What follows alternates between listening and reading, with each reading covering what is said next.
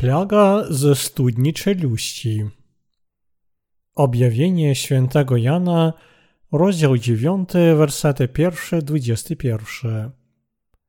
I piąty anioł zatrąbił, i ujrzałem gwiazdę, która z nieba spadła na ziemię, i dano jej klucz od studni czeluści, i otworzyła studnię czeluści, a dym się uniósł ze studni jak dym z wielkiego pieca i od dymu studni zaćmiło się słońce i powietrze, a z dymu wyszła sarańcza na ziemię i dano jej moc, jaką mają ziemskie skorpiony.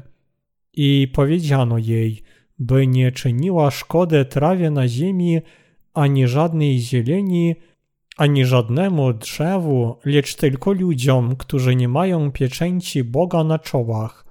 I dano jej nakaz, by ich nie zabijała, lecz aby pięć miesięcy cierpieli katusze, a katusze przez nią zadane są jak zadane przez skorpiona, kiedy ugodzi człowieka. I w owe dni ludzie szukać będą śmierci, ale jej nie znajdą. I będą chcieli umrzeć, ale śmierć od nich ucieknie, a wygląd szarańczy podobny do koni uszykowanych do boju, na głowach ich jakby wieńce podobne do złota, oblicza ich jakby oblicza ludzi, a miały włosy jakby włosy kobiet, a zęby ich były jakby zęby lwów, i przody tułowi miały jakby pancerze żelazne a łoskot ich skrzydeł jak łoskot wielokonnych wozów pędzących do boju i mają ogony podobne do skorpionowych oraz żądła, a w ich ogonach jest ich moc szkodzenia ludziom przez pięć miesięcy. Mają nad sobą króla, anioła czeluści, imię jego po hebrajsku Abaddon, a w greckim języku ma imię Apolion. Minęło pierwsze biada, oto jeszcze dwa biada potem nadchodzą. I szósty anioł zatrąbił i usłyszałem jeden głos od czterech rogów złotego ołtarza, który jest przed Bogiem, mówiący do szóstego anioła, który miał trąbę.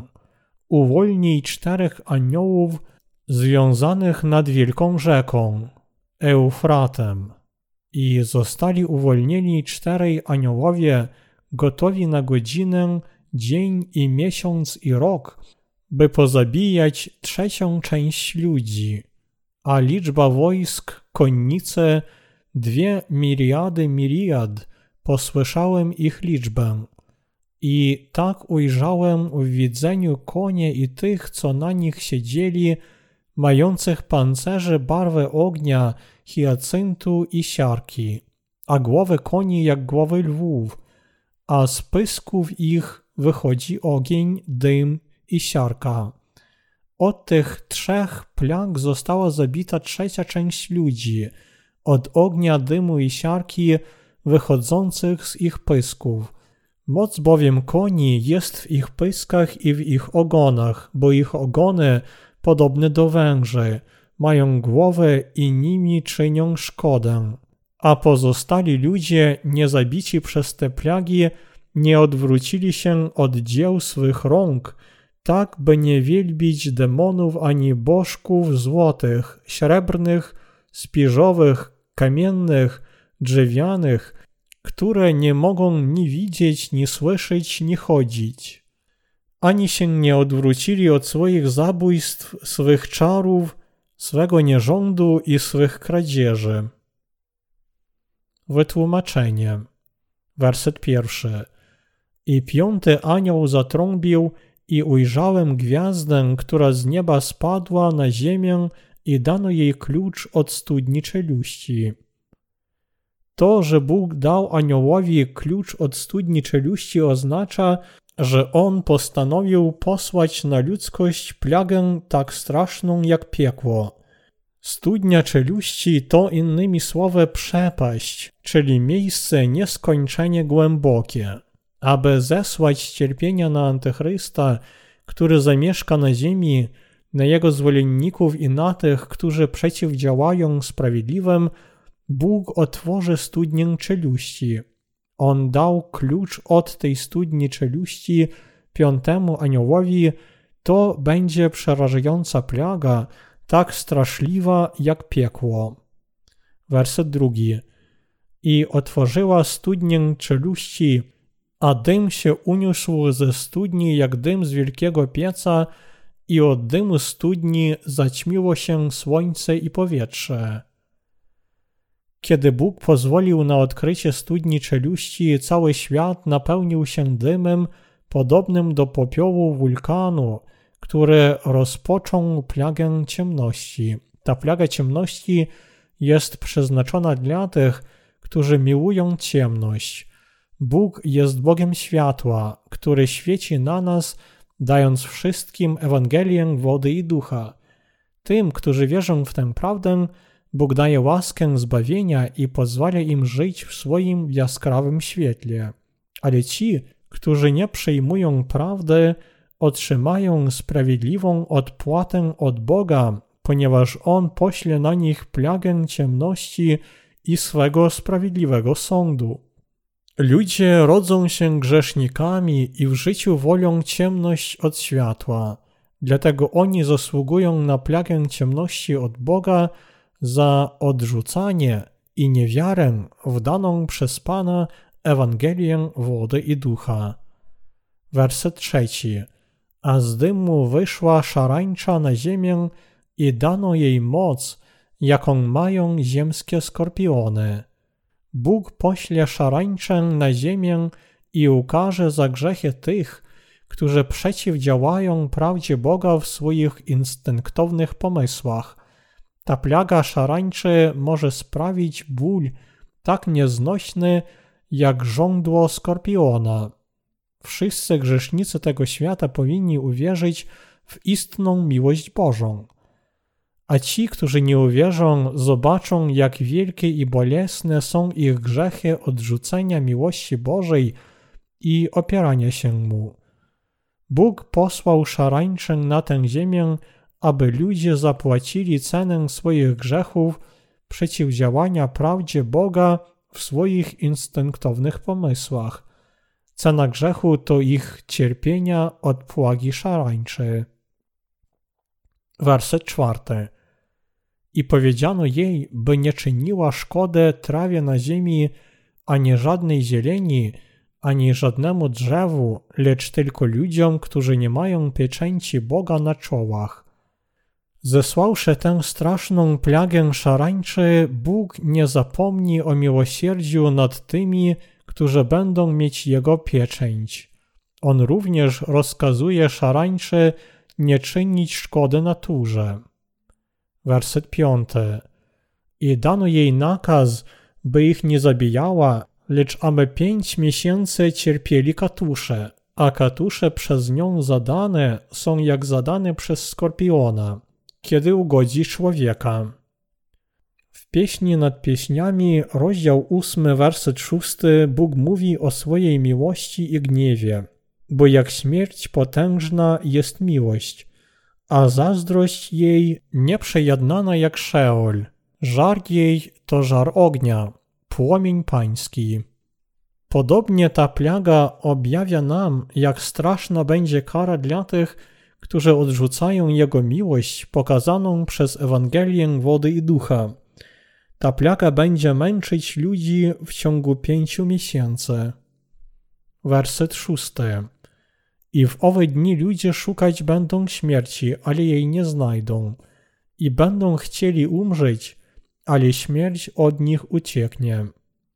Plaga szarańcze przyniesie tak wielkie cierpienia, że ludzie woleli umrzeć niż żyć w tym bólu, a jednak oni nie potrafią umrzeć, nawet kiedy będą bardzo tego pragnąć.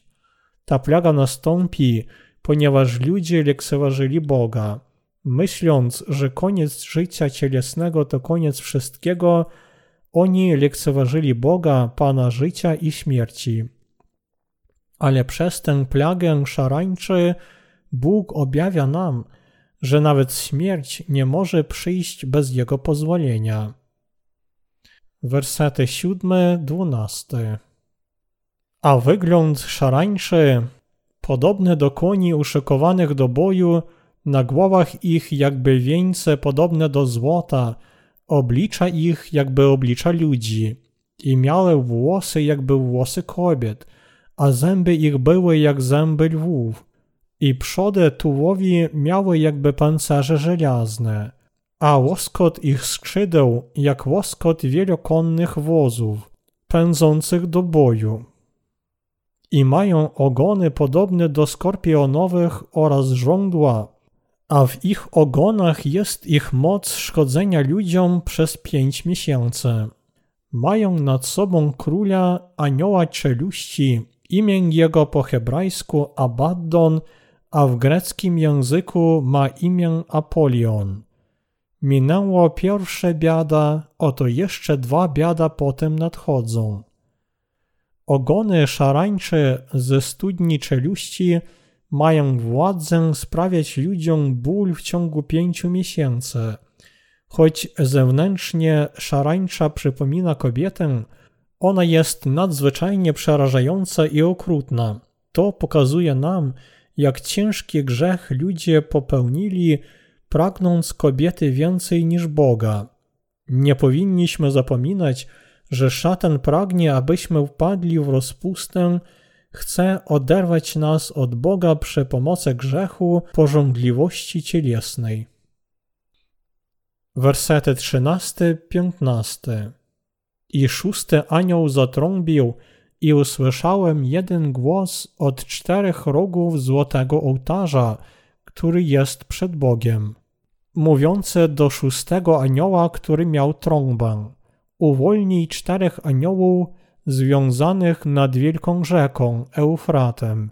I zostali uwolnieni czterej aniołowie, gotowi na godzinę, dzień, miesiąc i rok, by pozabijać trzecią część ludzi Sąd Boży nad grzechem, który on przez tak długi czas powstrzymywał ze względu na ludzkość, ostatecznie się rozpoczął. Nadszedł czas plagi wojny, która zabije jedną trzecią ludzkości w rzece Eufrat. Werset 16. A liczba wojsk, konnice, dwie miliady miliard, posłyszałem ich liczbę. Tu dokładnie słyszymy liczbę wojsk konnicy. Ta wojna oznacza nowoczesną wojnę elektroniczną. Choć jedna trzecia ludzkości będzie zabita w tej wojnie, ludzie, którzy wyżyją, ciągle będą oddawać cześć idolom, opierać się Bogu i odmawiać kajania się za grzechy. To pokazuje nam, jak zatwardziałe z powodu grzechu będą serca ludzi przy końcu świata. Werset 17. I tak ujrzałem w widzeniu konie i tych, co na nich siedzieli, mających pancerze barwy ognia, hiacyntu i siarki, a głowy koni jak głowy lwów, a z pysków ich wychodzi ogień, dym i siarka.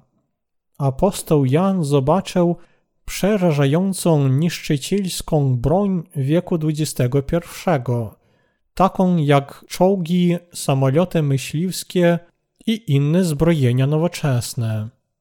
Wersety 18-19 Od tych trzech plag została zabita trzecia część ludzi, od ognia, dymu i siarki wychodzących z ich pysków. Moc bowiem koni jest w ich pyskach i w ich ogonach, bo ich ogony podobne do węże, mają głowę i nimi czynią szkodę. Ogromna wojna toczona z nowoczesnym uzbrojeniem nastąpi przy końcu świata i jedna trzecia ludzkości umrze od plagi ognia, dymu i siarki tej broni. Werset 20. A pozostali ludzie, niezabici przez te plagi, nie odwrócili się od dzieł swoich rąk, tak by nie wielbić demonów ani bożków złotych, srebrnych, spiżowych, kamiennych, drzewianych, które nie mogą ni widzieć, ni słyszeć, ni chodzić. Bez względu na te plagi, ci, którzy przetrwali wojnę, jeszcze więcej będą wielbić idolów, dlatego ci ludzie muszą zostać zniszczeni. Werset 21. Ani się nie odwrócili od swoich zabójstw, swych czarów, swego nierządu i swych kradzieży. To objawia nam, że przy końcu świata ludzkość się nie pokaja za swoje grzechy przed Bogiem. Dlatego Bóg osądzi tych grzeszników, a sprawiedliwym da nowy i błogosławiony świat.